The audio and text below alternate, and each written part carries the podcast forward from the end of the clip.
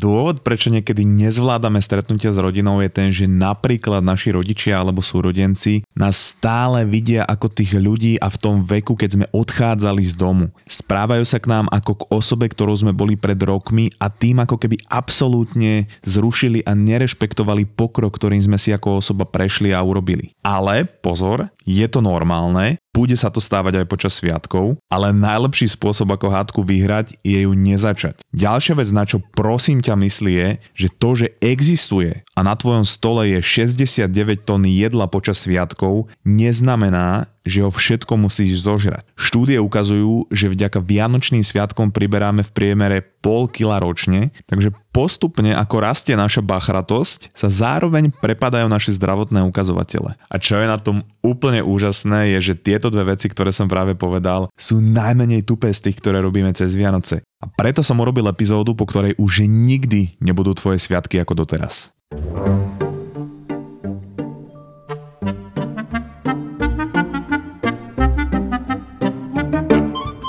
Táto epizóda vznikla v spolupráci s našimi kamošmi vo tu. No a teraz. Nedávno som robil zo pár rozhovorov, kde som dostal otázku, že ako dobre alebo lepšie prežiť Vianočné sviatky a aby som nedal klišoidnú odpoveď typu pokoj v miery a 69 v posteli, tak som sa nad tým vlastne začal zamýšľať a prišiel na to, že to, čo my robíme počas tých sviatkov je, že úplný joke. My máme v hlave tú predstavu Vianoc z hollywoodského filmu, lenže keď si to porovnáme s tou predstavou, my čo reálne robíme a čo od Vianoc dostaneme, vyzerá tak, ako keby sme si tú predstavu hollywoodsku objednali z AliExpressu. My do Vianočných sviatkov vstupujeme, že v procese, že horíme, ale ešte nevyhoríme a niektorým sa nepodarí ani to. A na Mikuláša začínajú už tie vtipy o kvalite Petra Marcina, že už sa len trikrát vyspí, že sú Vianoce. Všetko sa do konca roka musí uzatvoriť, všetci chcú všetko včera, budžety sa musia do konca roka minúť a rovnako s nimi aj naša trpezlivosť. Peniaze za gíčové vianočné ozdoby a darčeky sa počas decembra vylievajú rovnako ako my na vianočných večierkoch a vianočných trhoch a do tých sviatkov prídeme kotrmelcami, klamajúc sebe aj všetkým ostatným, ako si fanfárovie oddychneme. No a ten oddych, ja neviem, akože ono to pozostáva z každodenného slopania v kombinácii s príjmaním dvakrát toľko jedla než obvykle. No a keďže sa niektorí z nás stretajú aj s rodinou po dlhšom čase, tak to by bola škoda nevyužiť túto príležitosť na hádku ohľadne politiky alebo toho, že jeden nežije život ako si predstavoval ten druhý a do toho všetkého využívame ten voľný čas, aby sme popri tom slopaní a žraní sedeli na gavalci, čiže máme ešte menej pohybu ako obvykle a máme viacej času zahltiť svoj mozog filmami, seriálami a časom pred obrazovkou, alebo teda môžeme to nazvať, že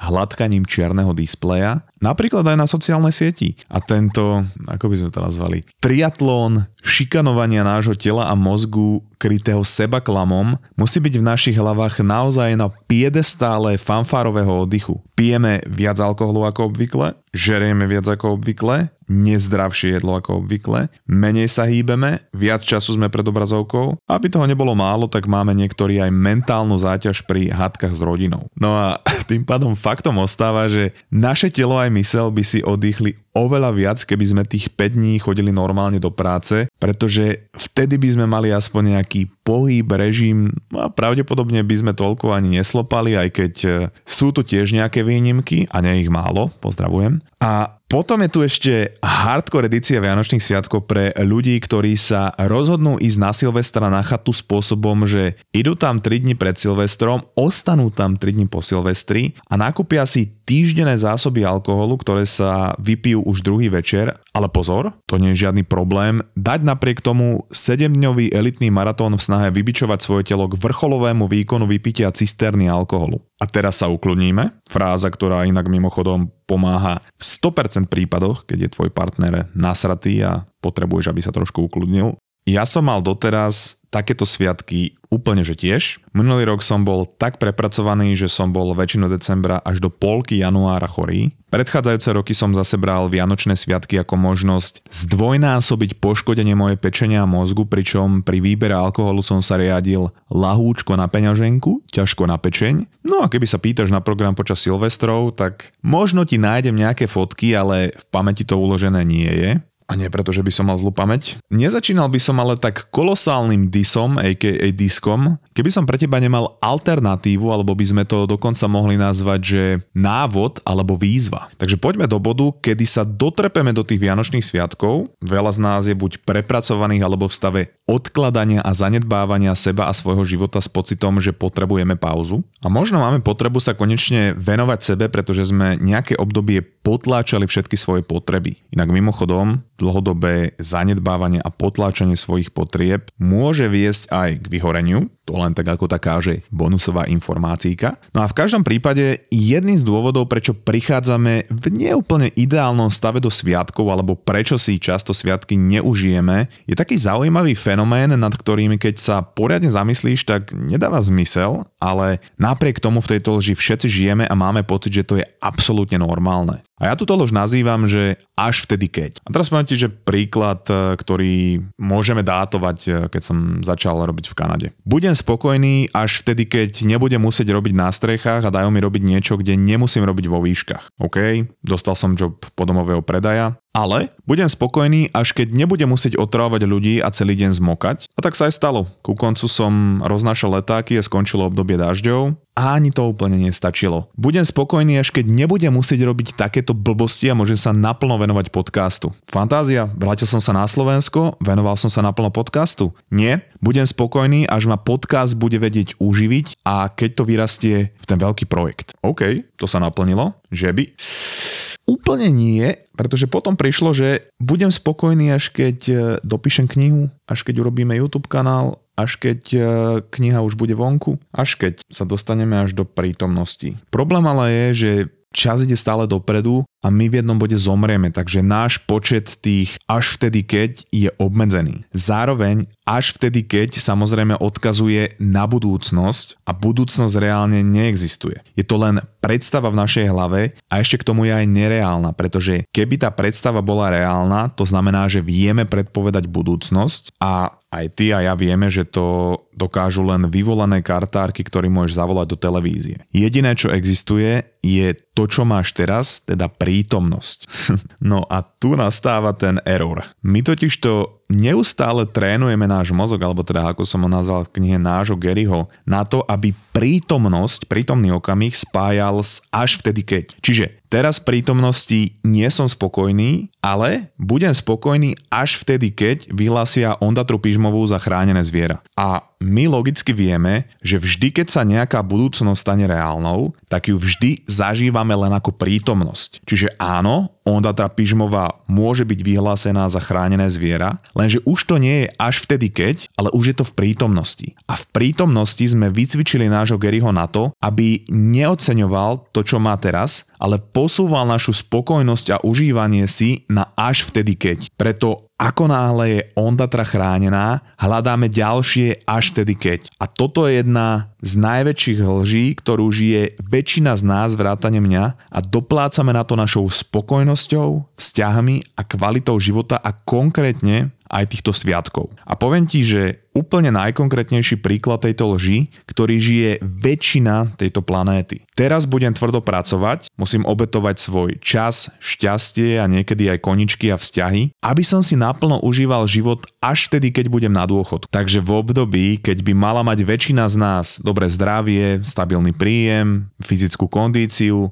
relatívne čistú mysel a sme na vrchole nášho života aj nejaké povedzme, že fyzickej kondície, tak obetujeme svoj čas, spokojnosť a niekedy aj vzťahy a koničky a opakujeme si, že až vtedy keď a myslíme na dôchodok. No a teraz poď sa mnou. Poďme na kratonkú cestičku logiky nášho mozočku a neboj sa, nebude to až tak ďaleko a nebude to až tak bolieť. Moja generácia pôjde do dôchodku najskôr tak okolo 69, povedzme, ak vôbec. A už teraz, 2023, máme demografiu Slovenska, ktorá nedokáže poriadne zarábať na terajších dôchodcov a ten trend sa zhoršuje. Čiže viacej dôchodcov, menej mladých. Takže pokiaľ neinvestuješ, tak dúfaj v najlepší scénár, že ti bude chodiť štvrtinový dôchodok z toho, čo zarábaš teraz. A to sa bavíme o najlepšom možnom scénári. Takže pokiaľ nie je tvoja predstava užívania si života na dôchodku v kontexte cestovania, že si požičiaš stan a ideš na víkend na domašu,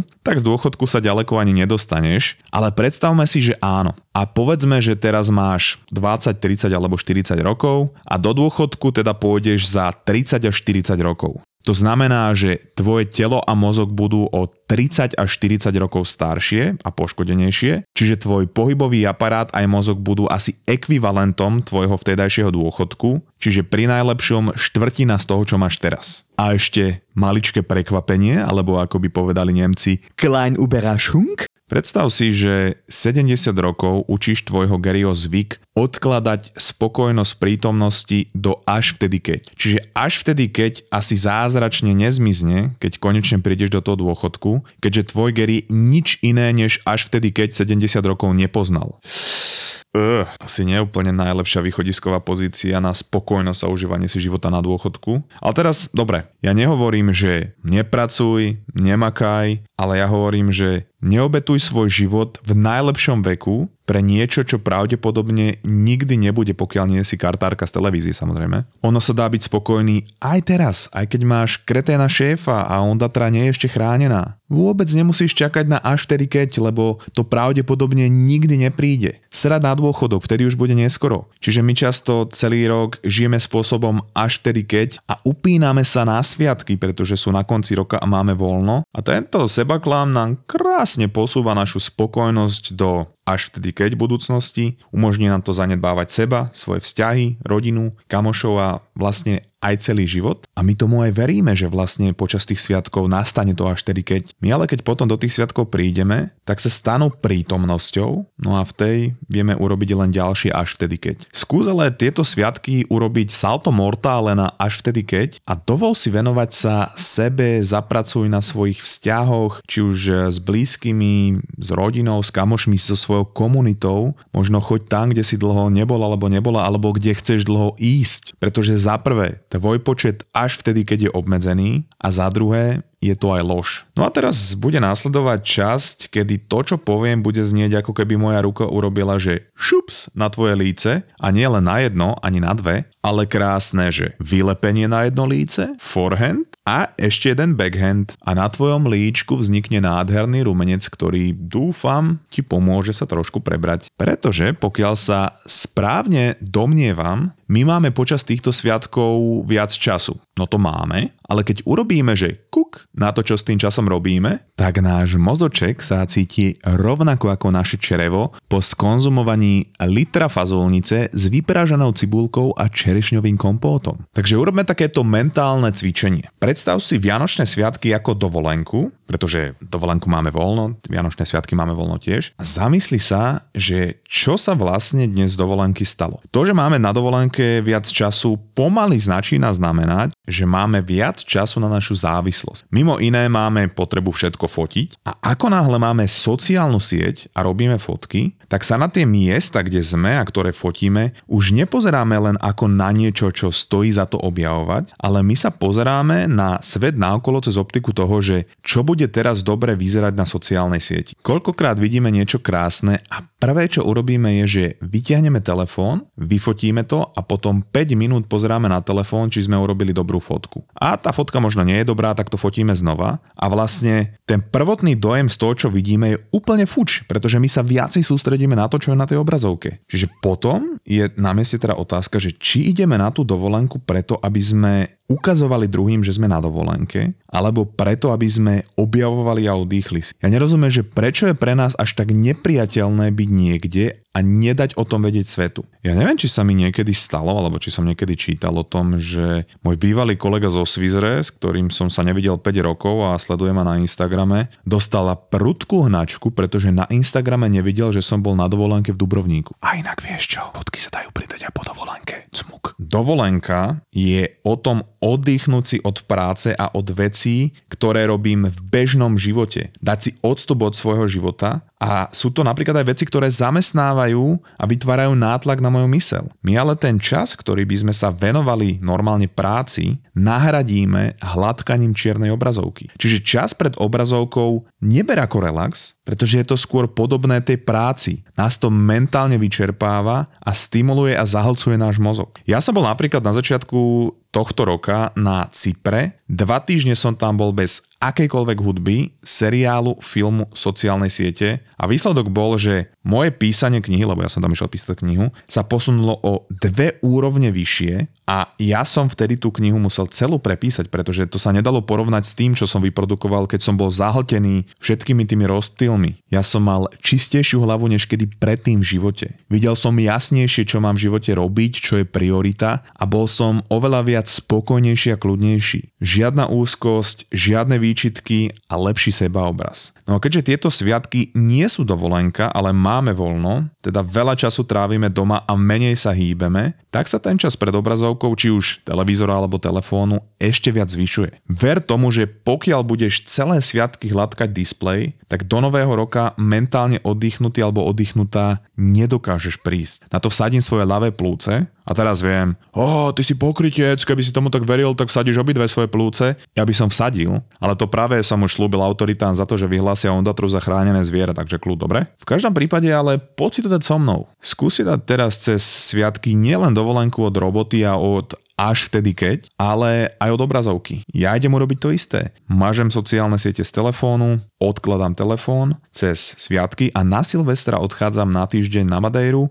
a nechcem mať tieto dva týždne, že žiadne rozptýly, ak sa podarí aj že nulovú robotu, pretože takéto niečo som nezažil za posledné 3 roky. A človek potom úplne inak vidí svoj život aj to, čo má robiť ďalej. Preto je to úplne to najlepšie, čo môžeš spraviť na konci roka, pretože sa môžeš ohliadnúť za rokom bez prízmy všetkých tých rozptylov a zhodnotiť, čo môžu robiť lepšie, čo nefungovalo a lepšie plánovať ten ďalší rok, že kam smerovať. Ak máš momentálne v živote nejaké dilemy, či už pracovné, vzťahové alebo nejaké životné, proste to skús, odpoj sa a garantujem ti, že budeš veci vidieť jasnejšie. Nie je absolútne nič, čo ti cez Vianoce utečie a ver tomu, že ľudia nedostanú náhly infarkt, keď neuvidia tvoju fotku pod strončekom s rodinou s popisom krásne ako ľudné sviatky všetkým prajem tvoj reálny život začne vždy, keď vyhneš hlavu od tej čiernej skrinky, tak ho skús žiť čo najviac mimo nej so svojou komunitou. No a teraz táto tretia vec, z ktorej ľudia urobili niečo úplne iné, neviem z akého dôvodu, a krásne na to poukázalo vo svojej kampani aj O2, preto sme sa s nimi spojili.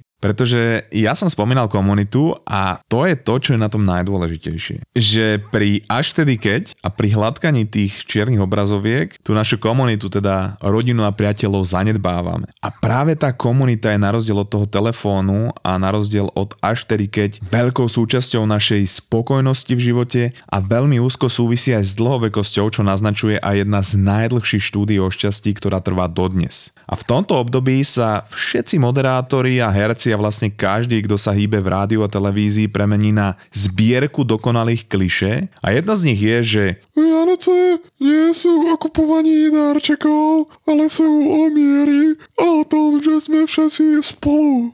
A akože áno, to, že sme všetci spolu, by bolo úplne fajn, keby polka z nás nie je pohodaná kvôli politike a druhá je na telefónoch. No a človek počuje toto tupé nevkusné kliše 2,5 miliardy krát v priebehu 69 sekúnd a povie si, že hm, OK, asi nie je úplne dobré už obdarovávať, už to nie je mainstream. Ja ale hovorím opak, že daruj svojej komunite čo najviac môžeš, pretože to má obrovský zmysel a hneď vysvetlia, čo ty myslím. My máme z hľadiska evolúcie totiž zakódované, že ak nám niekto niečo daruje, tak máme silnú potrebu mu to vrátiť a je to dokonca tak hlboko zakódované, že sa o tom píše v každej marketingovej knihe o tom, ako ovplyvňovať ľudí, čo je teda trochu tupé, že to takto zneužívame, ale je to tak. A toto nastavenie tvorí základ nášho druhu, pretože umožnilo našim predkom zdieľať zdroje s vedomím, že neskôr budú opetované. A ak nám niekto daruje a my mu to neopetujeme, my cítime psychickú záťaž a toto je inak z knihy Influence, ktorá je jedna z najdôležitejších